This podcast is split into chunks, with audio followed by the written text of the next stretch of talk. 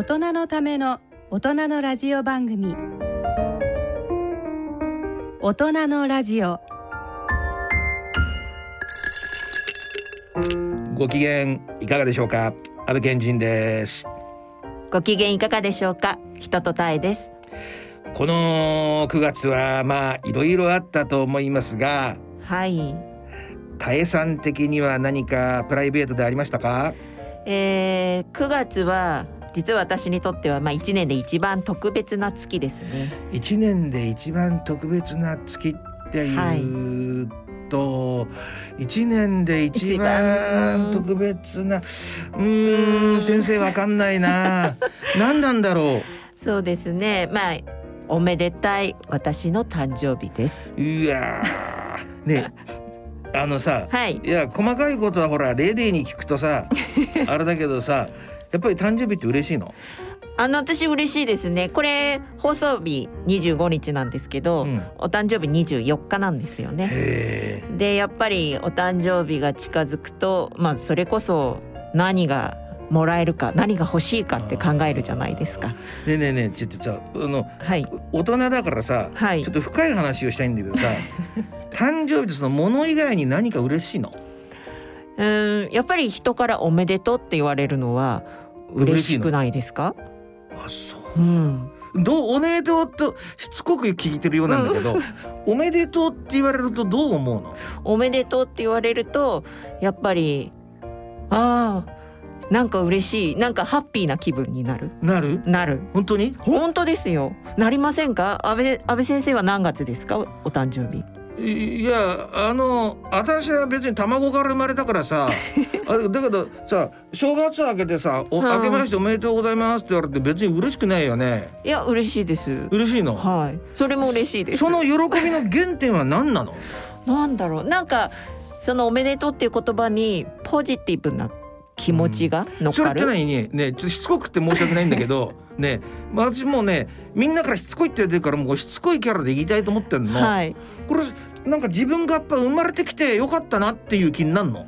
まあそう生まれてきですねおめでとう誕生日おめでとうってことは生まれてきてよかったねって、うん。これで何年もこんな生まれてきてから何年も経ってよかったねってことなんでしょ？そうですね。そういうことは感じないの？思います。いや無理に感じなくてもいいけど。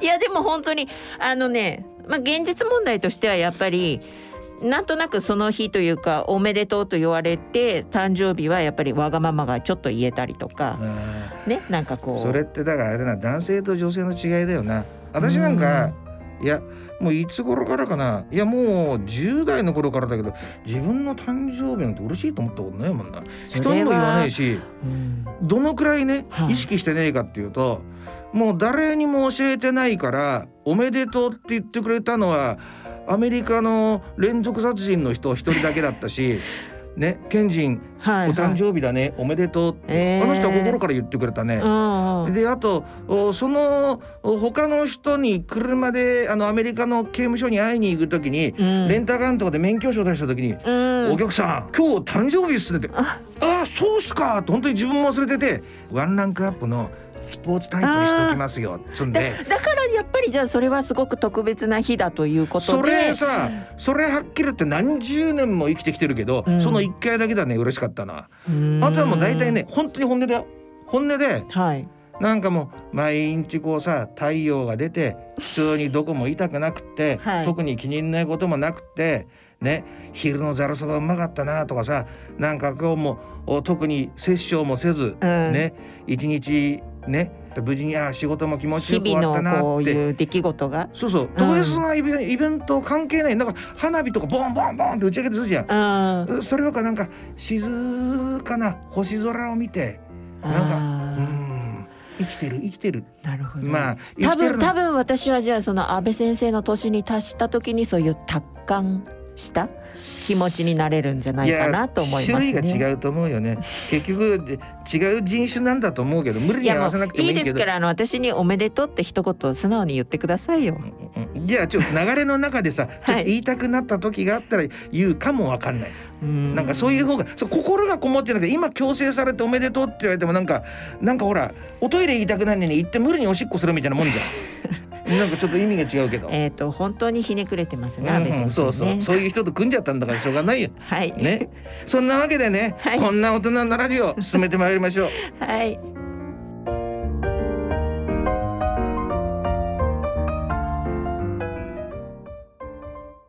大人のための大人のラジオこの番組は野村証券ほか各社の提供でお送りします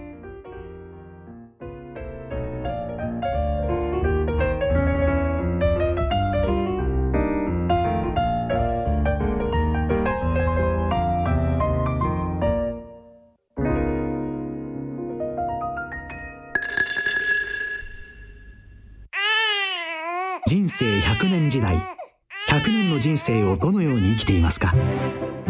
大きくなったらケーキ屋さんになりたい。結婚しても今の仕事が好きだから続けたい。自分が作った料理で世界中の人を幸せにしたい。いつまでも元気でいたい。80歳でフルマラソンを完走したい。夢はどの世代でも大きく広がる。あなたの人生夢無限大でも必要なものは。健康家族友人そしてお金。あらゆる年代に合わせたサポートでいつでもあなたに寄り添います。今からずっとこれからもっと。人生100年パートナー野村証券。それの村に来てみよ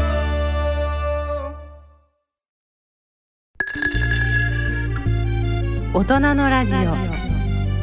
健康私学のコーナーです。歯科医師の人と大先生に歯と健康についてお話しいただきます。このコーナー人気ありますからね、大先生。うんだけど、ね真面目な話、はい。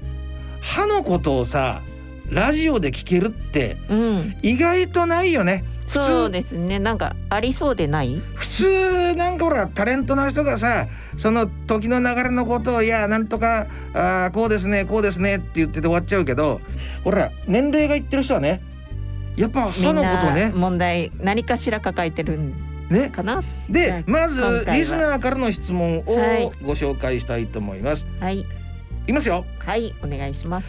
歯科矯正についてご教示ください、えー、匿名希望の40代女性ね中1の娘が私に似て少し前歯が出ているのですがうん。今からでも遅くないのでしょうか？うん。また苦痛の度合いはどんなものなのでしょうか？私はあーそんなでもなかったのですが娘にはどうも気になるようですお治療費や、まあ、治療費だねはい。えー治療期間途中で治療をやめてしまうとどうなるのでしょうか？ワイヤー以外の矯正もあると聞き及びます。もろもろ教えてくださいというこんなねはい。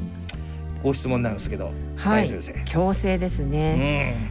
ん。うん、えっとまずまあこの方うーんとお嬢様うん。中一のお嬢様のちょっと前の出っ歯を気にされてるということですけれども、えー矯正はこう歯を動かしてうん。歯並びをきれいにしてあげるということが目的なので、えー基本的にはやっぱりその発育のちょうど、えー成長途中だったりとか、まあ若い方がやっぱり骨も、うんえっと、活発にいろいろとこう作り変えられるのでもう中1ぐらいは、まあ、まさにベストな年齢だと思いどます。うんなるほど、うん、で、えー、と特にそういう意味では時期もぴったりですし、いいとは思うんですけどなんか苦痛の度合いっていうふうにさっきおっしゃってたんですけど、かなりちょっとこう心配してるんじゃないかなと思うんですけど、まああの私は矯正やったことないんですけど、うん。妹があるんですね。うん。でやっぱり矯正してる友達とか妹の話をこう思い出してみると、うん。なんかそのつけてるワイヤーが歯に引っかかってうん痛いとか、やっぱり無理やりその力を加えて歯を動かすから、うんこうなんかすごくこうきしむような感じがしてそれさ骨が痛い。根本的なことを聞いてもいいかな？はいはい。顎前歯が出るのを引っ込めんの？顎が出るのを引っ込めんの？あどっち？えっとねそれはあのもうその人のなんで前歯が出てるかっていうのを診断をしなきゃいけないんですよ。でも骨格的に出てるんであれば極端な話例えば顎をねこう削あの切ってこうバックさせてあげる後ろに。そりゃそうだよねだってうんさ、骨格を変えな頭蓋きゃいけない骨。でさ顎は、ま、上顎はもう固定されちゃってるからそうですね。針金程度でさ、うん元に戻るわけはないよね。ただだからまあえっと骨切る場合は下顎が多いんですけど上の場合はやっぱり出てるからじゃあそれを押し戻すために歯を例えば一本ずつ左右抜いてちょっとその隙間を作って、でその隙間にこう後ろ向きに戻してあげる。圧力をかける。そうですね。期間はどのくらい？えっ、と大体普通の一般的で言うと2年とか3年ぐらいはやっぱり一気にやっちゃうとそれこそねあの痛みも激しいですしあとはその負担も大きいから。あれはどこで止まってんの？よくさだからあのあれでしょ？ピアノ線みたいなの銀色のあれでこうやって上下に入ってる人でしょ、そうですね。あれはどこでどういうふうに止まってんだろう？あのー基本的にやっぱアンカーって言ってそのちゃんとしたあのー装置がくあのそこに一番こうなんていうんですかね維持装置として、えっと、つけられるような一番奥歯のところ自分の歯の、うん。それを固定のまあ穴開けんの？うん、あの全部にこうブラケットって言ってその銀色の四角いものをつけるんですけれども、うん。まあ、そこを一つを固定させて、でワイヤーを通して動かしたいところをそのワイヤーで調整していく。っていう感じ。夜は外したりしないの？えっとね今はそのいろんなタイプのことも聞いてたんですけれども多分あの一番よくありあるのが銀色のワイヤーを通すような、あれはもう1日24時間365日ずっとつけっぱなし。あの今言ってんのはほらこうこういうほら金属がさはい、こうにギギってなんかうん。上下ともなんかなってるやつがあるでしょ、うん、あれが標準のスタンダードなの？スタンダードです。ずっと昔からあるやつでね。中にはさこういうピアノ線みたいなさ、うん。あのーなんていうのクリーム色みたいなうん。ワイヤーでこうなってる人もいるじゃん。あれはその後に結局銀色だとちょっと目立つから、うん。まあ、透明に近い色でちょっと見にくくするような感じ。ちょっと神秘が。まあそうなんですけど結局素材の違いだから、うん。まあ高くなったりとかあとは調整しにくくなったりとかいろいろとまあそのデメリットメリットはあるので。でやっぱりあの銀の金属系の方がやっぱり、一効果は高いわけだ。番そうですねオーソドックスですし、まあ、昔からずっとやられてきてるからそれなりにちゃんとしたものとしてみんな歯医者さんも使ってます。いうことは、ん。前歯が出てる場合は奥歯を抜いて圧力をかけてんまあ歯が全部が移動するようにしていくわけだ移動するという。少しずつ。そうですね。それで何センチぐらい移動するもんなんだろう？それはもう前歯をどれぐらい引っ込めるか、圧力によるわけ？うん、あの少しずつそのワイヤーの角度とかそういういろんなのを調整しながら例えばこう1ミリとか2ミリとかずらしていってそんなちょっにしていく。と動かすだけでさなんかやる意味があんの？あいやいやあのー最終的には例えば歯1本ずつ抜いたらば1本分。だから大体1センチとか、はへっこむの？そうへっこみますね。あうーん。ねへだけどもっとさうん、あの深く来てあれへっこませる必要があんの？だってあの明石家さんまさんなんか出てるじゃん、はいはい。あれは健康上なんか問題あんの？あのーやっぱり理想的には上下の歯がきちんと全部噛み合わ噛み合わせがこうカチッとしてるのが一番いいと言われているのでうん。例えば出っ歯になっちゃって前歯がその噛んでないと変な話ラーメンとかお蕎麦食べるのに前歯でか噛みちぎれないっていうそういう方もいらっしゃる。じゃあさんまさんなんかそうなんかな？さんまさんはね、あのー直してうん。出っ歯にあの多分骨格的にちょっと前にこう上が出てるんですよね。だからそれをあのーまあ差し歯とかで直してるんですけれどもやっぱり大きく見えてちょっと前に見える。差。し歯で直すってこともあるけどそしたら差し歯を少しあ角度を変えて刺すんだ。そうですね。うあん、奥顎の場合には顎を削って。顎を削って。それだけの価値があるの？あのー一番矯正をやりたい目的はやっぱり自分の見た感じを美しくしたいとか。見たかそうですね、うん、うん心理的な問題で気にするのとあとはもうその機能的な問題で、あのやっぱりもうそこまで歯がガタガタだと体に良くない健康に良くないっていうふうになるとやっぱり歯医者さんとしてはその手術をしたりとか矯正をしてきちんとした噛み合わせを持つことをお勧めしてますね。どのくらいの割合の人が実質的なうん。支障を抱えてる人、3分の1ぐらいはやっぱりそういう実質的な問題を抱えてるのかな？美的じゃなくて。うーんそうですね。あの例えば私もうん学生実習の時に矯正の先生からうんそういう学術上で言えば矯正をした方がいいって言われたんですね。なんでかっていうとちょっとだけ上が少し出てるう。んで引っ込ませた方がいい。でも、うんえー実際に食べるのには何も困っていない。だからもうやるかやらないかは私が決めるっていう感じなんですけど。はい、でもやっぱりりもう例えば下顎がこう前に出ちゃったりとかうん。ものすごいそうラングイバになっちゃったりとかそういう風な方っていうのはやっぱり治した方が体にもいいのででもそういう方っていうのはやっぱりあの実際にやってるあの矯正をやってる方の中ではやっぱり数的には少ないと思いますね。寝てる時もつけてんだ。もちろんですね。でやっぱり後戻りしちゃうので。結構圧力は感じるあのーよく言われてるのはワイヤーのそれこそあの角度とかそういうのを変えた歯医者さんに行ってうん。調整をしたその日はやっぱり一番歯がぐーっと動かされるからなんかこ当日ね。う感じとしては辛いと聞きますちょっと寝ね。るのがあの あれだなあのほら心臓のあのなんて言うんだっけこういう脈をさ心電図を取るのに心臓にくっつけて寝る時あるじゃん。あ全く眠れないこの人の答えにさちゃんと答えてあげたいんだけど、うん。治療費って安いのから高いのでいくら？えっ、とまあそれも本当にうん手術とか含めちゃうといろんな保険はね効かないんですよね。効か？ただあのそういう機能的な問題で、うん。もうだあのやった方がいいっていう場合は保険が効きます一部は。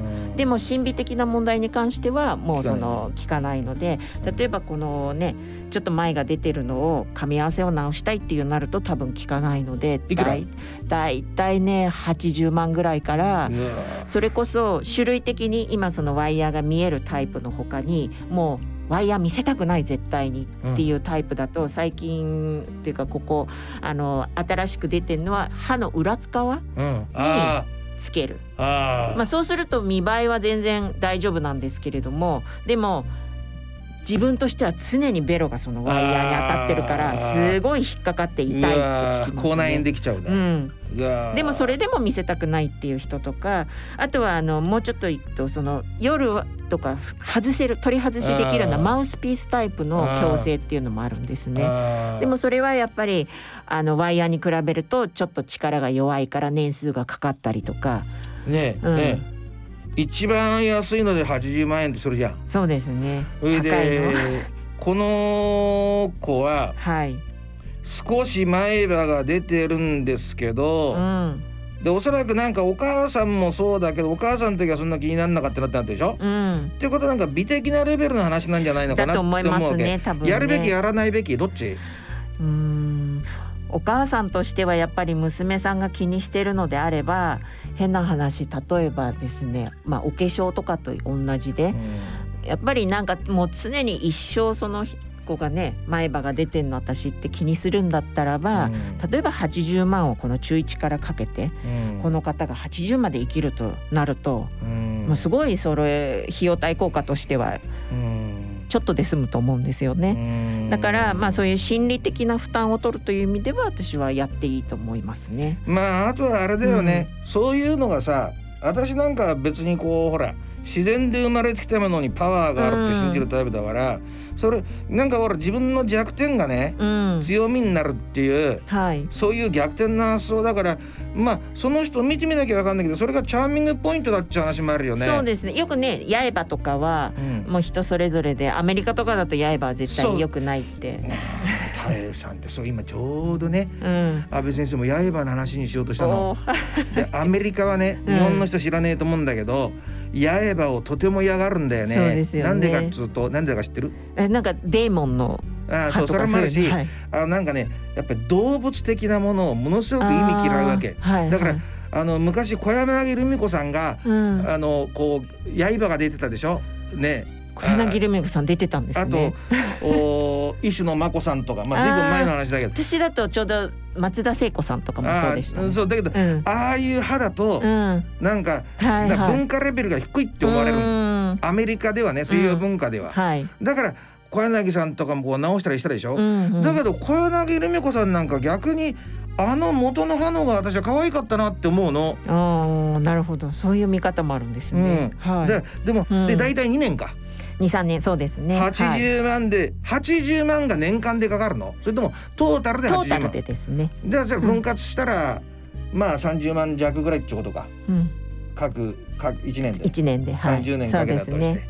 あのー矯正っていうのは基本的にやっぱりその人がうん。内なりずっと抱えてるものを解放できるものでもあるので、なあそっかそっか。だから例えばすごくく気にしてて前向きになれないとかそういうなんか対人的にもコンプレックスに感じちゃうのであれば直してよりその人が自信を持って何かをできるっていうふうにもなるのでもう本当にその中一のお嬢さんがどこまで考えてるか、そうだなそう。でお母さんがとにかくうんやってあげようっていうよりもうん。やっぱりその24時間365日そのブラケットをつけるのはお嬢さんなのでうん。やっぱりそれでよく結構やっぱりお母さんが気にしてやってあげてでもお子さんはそんなにでもないからもう途中でやめちゃう方がいるんですよね。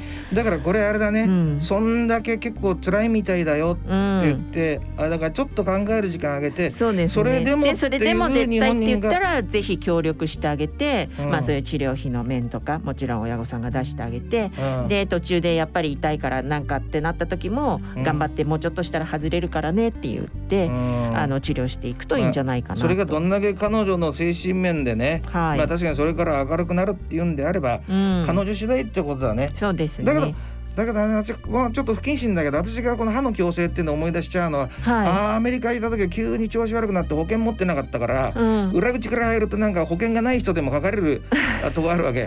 そんなとこばっかり行ってたから、はい。しかも目の長い行列でなんか心不全の人とかいっぱいいてずっと長いこと待たされるの。でえー私も調子悪くて首詰まっちゃってこれ脳梗塞かなとか思って してもほんと長いこと待たせられるの。お金かかんねえから無料だから。あそうするとーはい。そうするとその中の一人がなんかギャングなんだけどこう歯矯正していて殴られちゃって。はあの針金矯正の針金が刺2本ぐらいこう口からパッて抜けてるのすぐ思い出してあいつ怒って。とあんまりそういうのを言うとね今そうそう。いやいや脅しになって。これはまあ余談だから、だけどあいあいつあんまり痛かったんだかなんだかちょっと順番もういつになるんだからはっきりしてくれっつんでなんか列を飛び越えて医者に文句に言ったっていうのがどうしても浮いちゃうんですけどね。印象に残ってるんですね。うん。最後にちょっと変な話になっちゃってとても申し訳ないんですけど、はい。でも真面目に2人のこの英知を絞って、うん。結局娘さんがそのお辛さに耐えたいと思うほどうん。心の中で、えーしこりに思っているんであれば、ね。応援してあげるべきではないかというはい。我々2つの2人の合意ということではい。よろしいでしょうか？はい。そういうわけです。匿名の40代のお母さんはい。娘さんとよく話し合ってみてください。はい。番組では歯科に関する疑問質問をお待ちしております。番組ホームページのプレゼント欄を兼用しています。プレゼント希望欄に健康歯科と書いて質問や感想等をお書き添えください。番組で採用された方には田江先生のご著書をプレゼントさせていただきぜひともどしどしお便りをいただけたらと思います。以上健康歯科のコーナーでした。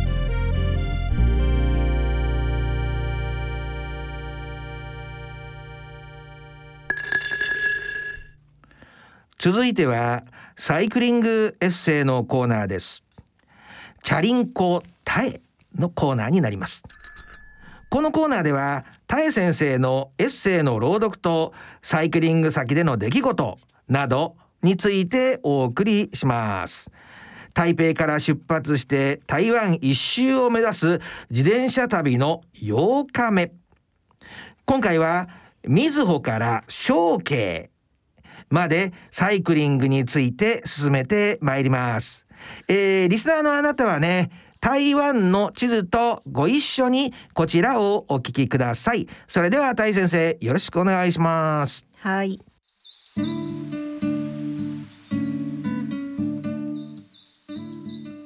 朝起きてふと思ったまだ雨に降られていない台湾一周の基本は私たちのツアーもそうだが8泊9日。台湾は高温多湿の国だ。その中で必ず雨に見舞われる日が数日あると聞かされてきた。雨に打たれながらのサイクリングは想像以上に体力を消耗しスリップなどの危険度も増すらしい。他のチームはすでにどこかで雨に降られていたがこのチームが台北に戻るまであと2日。どうやら天気は晴れが続くとの予報だ。私は大事な外出の日で雨にめったにぶつからない。私強烈な晴れ女なんです。自慢してみた私にチームリーダーのラシオアンさんはこのまま雨に降られずにゴールできるとしたらかなり奇跡的だと微笑んでくれた。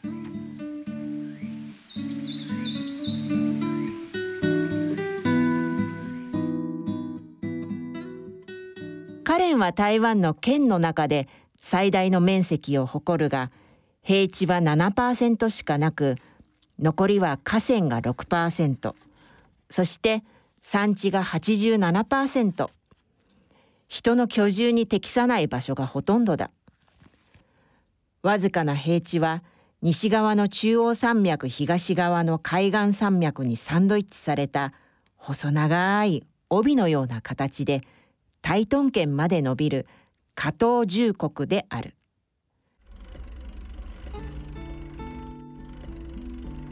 眼前に迫り来る巨大な山脈とまっすぐ果てしなく広がる海岸線の両方を目の当たりにする。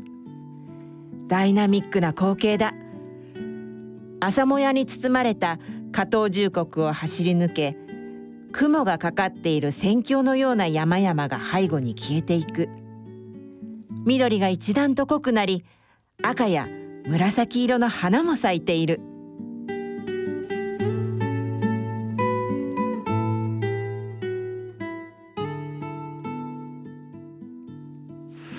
でもあれだよね。今ちょうどうん。私も地図を見ながら聞いたんだけどはい。このカレンからうん。みずほまでで距離で何キロ？うんと70キロ。きみはい。70キロか。でも結構な距離だよね。でこれずーっと台北から出発してはい。あのー番組とはいえ結構な距離だねこれね。走ってきましたねもう。もうね。あと2日残すのみなので、ねこのはいぐらいの時っていうのはテンション的にはとか頭の中はどんなことを考えてんだろう？もうあのー辛い時期は超えてかなりあの乗ることが楽しくなってきて、あー、はい逆に、ね。そうです。で逆に今度ゴールがちらちらと見えてきてちょっと寂しくもなってきてますね。あーそれもう話終わりかもっていうあーもう楽しいんだ。なんかこう、自分の生活がそれで確立されちゃってるみまたいな。さにそうですね。もうなんかその乗って朝起きて乗ってそのどこかまで行ってお昼を食べたりとかみんなのそのチームワークももうかなり出来上がってますし。なんか本当にこうなんだろう修学旅行の最終日とかを迎えるような感じ。わかるわかる、はい。とても上手だね。さすがなんかあの北京語が北京北京何言ってんだかよくわかんなくなっちゃって 日本日本語よりも北京語の方が上手なんでしょ？日本語よりも北京語。いやそんな同じぐらいですね。あ同じぐらいか、あでね話は変わってさはい、はい晴れ女なんですか？すごい晴れ女ですね。本当にそうなの本当にそうですよ。なんかなんか重要なことがある時に雨に降られてなんか中止っていうような思い出がないですね。へえ、これはもうだからもうおかれこれ生きてきて 間違いないデータだと。そうですね。はい。お誕生日の月を迎えても間違いないデータですね。なるほど。あお誕生日か。はい。あああああでカレンからうん。ギラン。カレンからギラン県。はい。に向かいました、ね、向かうんだね。はい唯一列車に乗る近くこれで電車に乗るの？あのー実際には走ることもできるんですけど、うん本当に断崖絶壁の細い道でもう土砂崩れもすぐに起きてしまうようなところなんですね。だからその一区間はまあ安全策をとって、えー自転車をそのまま列車に乗せられるようなそういう仕組みがあるのでねリスナーの方ね、今今日ね珍しくねうちの M プロデューサーが写真用意してくれたんですけど これなんか駅のプラットフォームのところに自転車止まってんのこれ何なんかと思ったらこれを載せるわけだ。そうなんでもうねあの日本だとやっぱり車輪を外したりとか、はいはい。輪行袋って言って袋に入れたりとかしないと乗せられない、まあ、そもそも乗せられないっていう、ん。あの列車も多いんですけれども、でも台湾の場合こういう国内こう走ってる列車ですね普通のあのもう丸々1車両全部自転車乗せられるとかはあそういう風に整備されていてでもそのまま乗ってきた状態で車輪も外さずにで駅の中でもちゃんとそのなんていうんですかね、えー、と自転車をこう持ち運びしやすいようになってます。日本もそうしていくべきかもね。うんなんかあの環境のこと考えたりこれ、ね。よくさコロナでさ、はいはい。どうのこうのっていうこうネガティブなことばっかりだけどもうん、やっぱりこうピンチがチャンスじゃないけどそうです、ね、大きく社会体質を変えていくいいチャンスでもある発想の転換で。アメリカなんか市バスの上前のところに自転車乗り付けるしあ,、はいはいはい。の電車には必ずあれだよ。あの、うん。自転車乗せてるよ。だかそうですよね。らこうなるといいだねからそういう意味で日本はねあの自転車がまだまだなんかこうやっぱりママチャリ文化が発達してるからうんちょっと他の諸外国とはなんか違う独自の日本の自転車文化の路線を行ってででるような気もねちょっとねがしますね。のぼせてるとこがあるのもな自転車をちょっともうちょっと広めるべきだな、うん。だって少しずつほらなんだかんだ道の脇にも自転車のあの走るスペースがね気づかれましたか？できてきてるからはい。そういうなんかあの流れ的なものはなんとなくあるような気はしますね。押してくれてる感じはあるよね。ちなみにあの千葉とかでも今そういうトレインサイクルっっていうのができて、ただあのシーズンが決まってたりとかまだまだ限定的なんですけれども、こういうのもやっぱ試みとしてか多分各地方自治体で頑張ってると思いますのでもっともっと広がればなと思います、へえ。じゃあそのあカレンからギランまでは電車に乗ってこれ電車で何分ぐらい乗るんですか？えっ、と鈍行とか急行とかあるんですけれども確か1時間ちょっとだったと思います、あねー。まあまあ乗る。まあちょ,、はい。まあ、ちょちょうどいいまあ休み時間だね。そうそうなんです本当みんなで中でちょっとこううんぐったりとしながら、それであれ細かい話だけどさうん、ホームで降りるじゃん。はい。と自転車はエレベーター使って下まで下ろしたりするの？それともエスカレーターみたいに担いでうん、階段で、あのもうなんていうのスロープみたいになっててああそこそこそのそこそこままこ。うそこそこドーッと持あって今日本でもそうだもんね。なんかこう道のところにこうスロープになってるのとはいはい。階段になってるとこがね、あー車椅子とかいうのも使えるような感じほど。あちゃんとそういうのできてんだね、はい、で水穂温泉？はい、有名有名ですね。やっぱり日本統治時代に温泉っていうのは各地でたくさんこう掘られて見つかったんですけれども。なんかこう写真があるけどだけどなんかなんか釣り堀みたいななんか色したまあ これ屋外の露天風呂なんですけれども、あの黄金色うんの色のお湯でね、あの子宝の湯としてとっても有名なんですよね。はい。入ったことはないんでしょ？入ったことはないんでし入りましたよ。入りました。暑いの？暑いです暑いです。何度？え？ー、多分四十一二度とかそういうちょうどいい感じじゃないでしょうか、ね。ちょうどいいなはい。水風呂とかないね水風呂はあの施設によってはあるところあるところもあるの、はいありますあります。台湾やめられないねでもね台湾の温泉施設ってちょっと日本のこうなんていうんですかね想像を超えてあのすもう先走ってこう進化した部分もあります。そうだよね、うん。だって日本はさ温泉場いいとこいっぱいあるじゃん。ありますね。だけどはい。水風呂がねえんだよね、あ先生はあれですか。暑いのをさお水大好き。うん、だ水がないと入り続けられないじゃん。暑いのばっかりじゃさ、うんいやーこれ台湾恐るべしだね。あの私行った温泉はうん本当に、あの自分の部屋の中に、うえっと水風呂用の一つ桶というかうもわう浴槽と温泉用で全く同じ大きさで多分6人ぐらい入れる。うわ。2つ真四角な浴槽がこうくっついてるところありましたね。なんか台湾に住もうかな。ぜひ行きましょう。物価高いんだっけか？うん、日本よりも安いですよ。はい。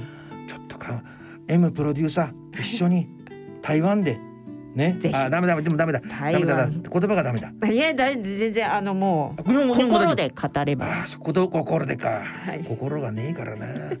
で何？あ食べ物はしじみワンタン野菜火鍋？どういうの、あのーカレンはやっぱり海に近いところですから、うんあの魚介類が美味しいんですけれども、一番有名なのはしじみの養殖場があってでまあそこで食べる台湾のしじみっていうのが日本とはちょっと違って、あの少し黄色みがかってて殻がかなり薄い感じなんですね。これさねえね写真見てんだけどさ、はい、これはし醤油？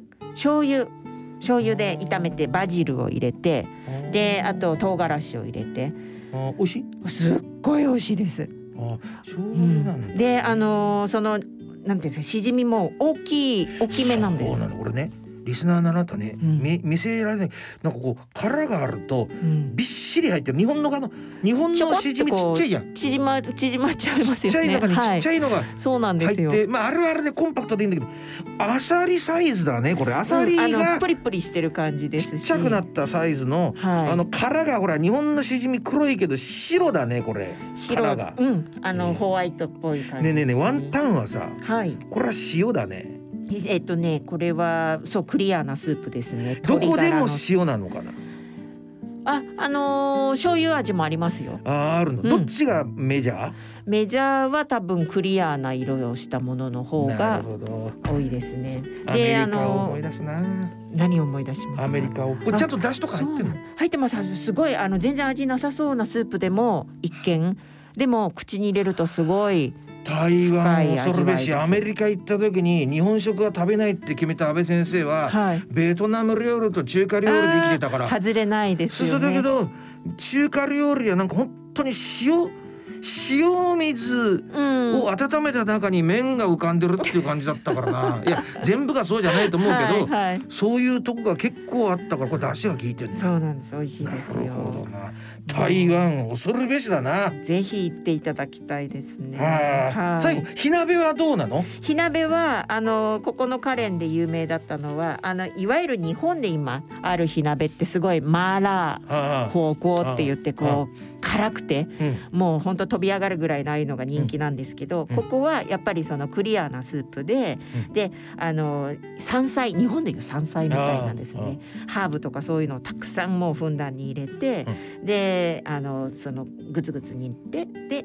あのちょっと醤油っぽいタレにつけて食べるっていじゃあそれは山椒じゃないんだね。う違いますね。ああ、うん。オッケー。台湾だから体ねにいいですね。なんか台湾いいね。う、ん、なんかなんで食べなかったんだろう台湾料理 今日とてもいいね。そうですか？冴えてるね。なんかどうしよう。次回ものすごくお便り来ちゃったら。あ、期対応待しきれないほどお便り来ちゃったらどうしようかな。食べ物の話でもぜひぜひ。ね。はい。そんなこんなでタイ先生ありがとうございました。はい。この続きはたくさんのお便りとともに次回放送でお送りしたいと思います。はい。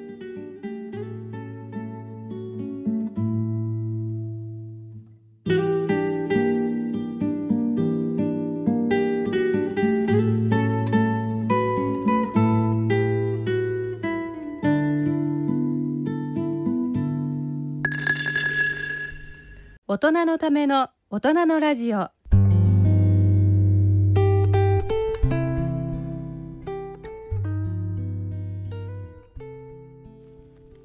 今回の大人のラジオはいかがだったでしょうか？タイさんいかがでしたか？はい。あのーこんなにも台湾のことにだんだんだんだんと安倍先生が興味を持ってくださると思わなかったので、ぜひこの勢いでもう台湾ファンにしてあげたいと思います。っていうかさ、はい。あの真面目にねうん。きめ細かいね一つ一つがうん。だからほらパッて見てパッなんかこういう写真とか見てあそうなんかなって思っちゃうだけだけどはい。聞くといや実は出汁が効いてるんですよとか、うんうんうんいや実はこうなんですとかさ、はいあのこうあの電車のあれのところもあの自転車のところもちゃんとこう通路がなんうん。か一つ一つがやっぱりちっちゃい国だから、はい、あの本当に小回りが利くというか、いろんなところに気配りが届いている国だと思いなんます。かこれならねうん、移住してもいいんかなっていううん。感じにもなってきちゃうな。人気なんですよ。一回ね台湾に行って気に入った人、うん。実はそのもう会社辞めてそこに住み着いちゃうとか、うん。そういう人がたくさんいるので、やめちゃおうかな。やめちゃおうか。ぜひ。あ。そこでぜひっても変な話だね。えー、番組では皆様からのご意見ご感想疑問質問曲のリクエスト曲のリクエストもあるんですよ。うん、いい曲お待ちしてます。そうそうなんかこの辺でパーね。ッとねはい。行きましょうよ、うん。をお待ちしております大人のラジオの番組ホームページにある番組宛てメール送信欄やプレゼント応募欄からもご投稿できますまたし健康歯科のコーナーでの歯に関する素朴な質問歯科医師現役歯科医師の田江先生が何でも答えてくれますこれはなかなかないですよねもうラジオの番組で歯の質問に直接現役の歯医者さんが答えてくれるとなかなかないからねはい。なんかいろいろあると思うんですよなんかあの実は口がものすごく臭いんですとかね なんかほら普通に聞けない人もねはい。匿名で来てくれればもいいので。ううんん。ええで番組でその上ねうん。番組で採用された方には漏れなくタイ先生の著書が届いてしまうという。はい。なんかもうもう何でも聞いてその上にまたプレゼントまで来ちゃうっていう。いやあの安倍先生の本もあ届いちゃう。んまあ私なんかもうそういうわけなのでね、はい。どしどしリクエストもおはがきもお質問もお待ちしております。よろしくお願いいたします。それでは お時間となりました。お相手は私安倍賢人と人とたえでした。それではお誕生日おめでとう ありがとうございます。